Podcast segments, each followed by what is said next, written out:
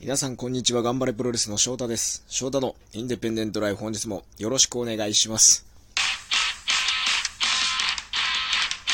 今日は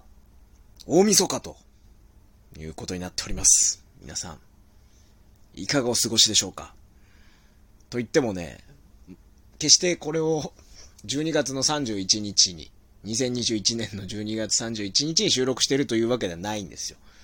まあ、ただいまいちがつさんじゅういちにち、にせんにじゅうにねんいちがつさんじゅういちにちにこちら今喋ってるんですけども、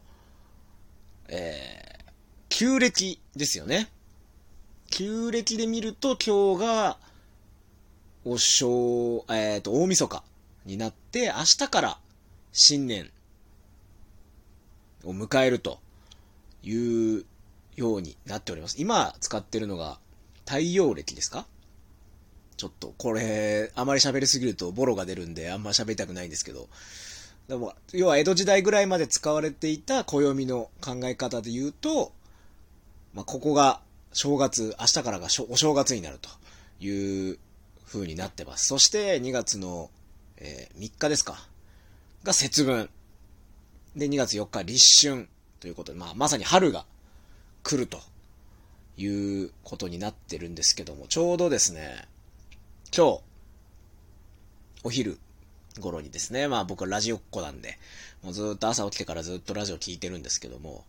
えー、いつも聞くラジオにですね、ゲストでゲッターズ飯田さんが出られてたんですよね。占い、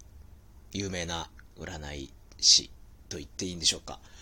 まあゲッターズ飯田さんが出てて、まあ僕ゲッターズ飯田さんの本は去年からちゃんと読むようにしててですね、まあ、今年のもう買っていまして、いろいろこう占いなどをこう聞くの好きなんでね、まあ僕もスピリチュアルな部分がすごく好きなんで、まあいろいろそういうのを読んだりとか、自分にこう自分の行動に少しこうエッセンスとして加えるのが非常に好きなので、ああ今日ゲッターズ、ゲッターズ飯田さんゲストなんだ、聞こうと思ってゆっくりですね聞いていたところ、まあ、まずあのー、にせんにじゅうさんねんから大きく時代が変わるらしいというのを、皆さんこれ覚えておいた方がいいかもしれません。はいただ今回ひどいですね。僕はゲッターズ飯田さんがラジオで言っていたことを今ラジオトークでみんなに伝えていると。すでにね、あのー、まあ、風の時代には入っているわけなんですけども、大きくこう価値観だったりとか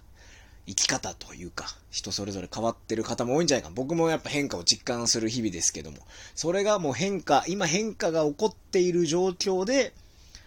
こうにじゅうさんねん、来年からいよいよ本格的にそういう時代に突入するということを言ってたんでね、今年は結構準備が大切だよということを語ってたんで、ちょっとね準備しないといかんなというのも思う。でも実際にあの僕はそのゲッターズ飯田さんの五星三神占いだと金の時計座というのになるんですけど、生年月日でこのろくパターンかな、ろくパターンかななパターン、はちパターンかある中に分類されるんですけど、そこで僕金の時計座というのでその本も買ってですね読んでるところ、やっぱ今年の序盤かなり大事になってくると。でも来年から僕の場合はもう運気が急降下するんで、もう今すぐ今年ピークなんですよ。今年ピークなんですけど、来年はもうジェットコースターのように運気が落ちて、まあ、しばらくもう数年間運気が下の方になってしまうんですが、まあ、その影響がもう今年の下半期ぐらいから、もっと後半ですね、くがつぐらいから来年の影響が徐々に出始めますよということも言われたりする。まあまあ僕のね金の星座、金の時計座の人はまあ一緒なんですけど、まあそうじゃなくて全体的に見てもですね、やはり今最初に話した大晦日、まあ、新年が始まるわけですよ、単位歴の中で今年からということで、まあもちろんそのじゅうにがつさんじゅういちにち、いちがつになるということは新しい目標をね作ったりとか、何かを始めてみたりとか、今年はこういうことしようとかいろいろやってる方も、まあ私ももちろんですけどね、いろいろ目標立ててやってるという方もいるかもしれないですけど、本当にこここのいちがつさんじゅういちにちが終わって明日から新年になって、にがつみっかだったかよっかだったか、ちょっとこれうる覚えなんですけど、立春までかな、立春までの間に何かそのにせんにじゅうさんねん以降のことを考えて、やりたいと思ってることだったりとか、資格を取りたいとか、その夢だったりとかを現実するためにやることをやった方が、何か何か一つでもいいから始めた方がいいですよということをですね、まあ、僕はお昼のラジオで聞きまして、これはもう始めにゃいかんと、何かしなきゃいかんと、あとみっか猶予もあるんで、ちょっとずつ何かを動かなきゃね、あのー、よくあると思うんですけど、頭の中ではね、あれやろうこれやろうとか思ってても、なかなかこう行動に移せなかったりとかもあるじゃないですか。というわけで、この今日のゲッターズイタさんのね、ラジオの出演の声を聞いて、私こちらサム、えー、サムネイルというか画像にありますように本を買いました。はい、タヌキとキツネの英会話って可愛らしい本ですけど、あのやっぱ英語をですね、勉強もうちょっともう少ししないといけないなというふうに思ってまして、英語をまあ中高、そしてまあ大学でもかなり勉強、まあ、最初にねんぐらいだけですけど、大学でも勉強してて、高校の時もまあさんねん生の時は結構勉強したんですけど、その後受験ですよね、その流れで。で、受験勉強の時に、大学受験勉強の時にかなり英語を勉強しまして、でそれで大学受かって、その大学 いちにねんの頃も英語の授業を取ってて、で今まあいろいろ多少なり多少外英語でコミュニケーションが取れたり、英語を読めたりとかするんですけども、やはり学生の頃からもうじゅうねんですかね、大学卒業してじゅうねんになりますし、だんだん英語っていうのを忘れてきていて、まあもちろん外国、アメリカからとかカナダとかからイギリスとかから来た、ね、外国人選手いると結構いろいろと僕コミュニケーションを取ったりはするんですけども、まあ昨今そんなに新しく来日される選手もいなくてですね、やり取りは減ってまして、まあ文章でいろいろやり取りとかもしてるんですけど、かつて日本に来た選手とかと元気にしてるかみたいなやり取りもするんですけど、まあ、頑張って自分で英語、英語を打ったりするんですが、最近はもっとちゃんとコミュニケーションを取りたくて、もう Google の翻訳でまず作っちゃうんですよね、英文を。で、自分で見て、あ、これおかしいんじゃないかなっていうのをまあ添削して、ちょっとニュアンスを変えていくんで、もうベースはもう Google 翻訳でバンと出しちゃった方が、あのコミュニケーションをとにかく取った方がいいということで、最近はそれやってるし、まあ、日本語がバンと英語になるんで、それはそれで勉強になるのかなというふうに思いながらやったんですけど、もうちょっとこのやはり今年の下半期、まあ国によってね、今かなり状況って違うと、全然違うと思うんですけど、下半期からそして来年に向けて久々にやはり海外の地に足を運びたいという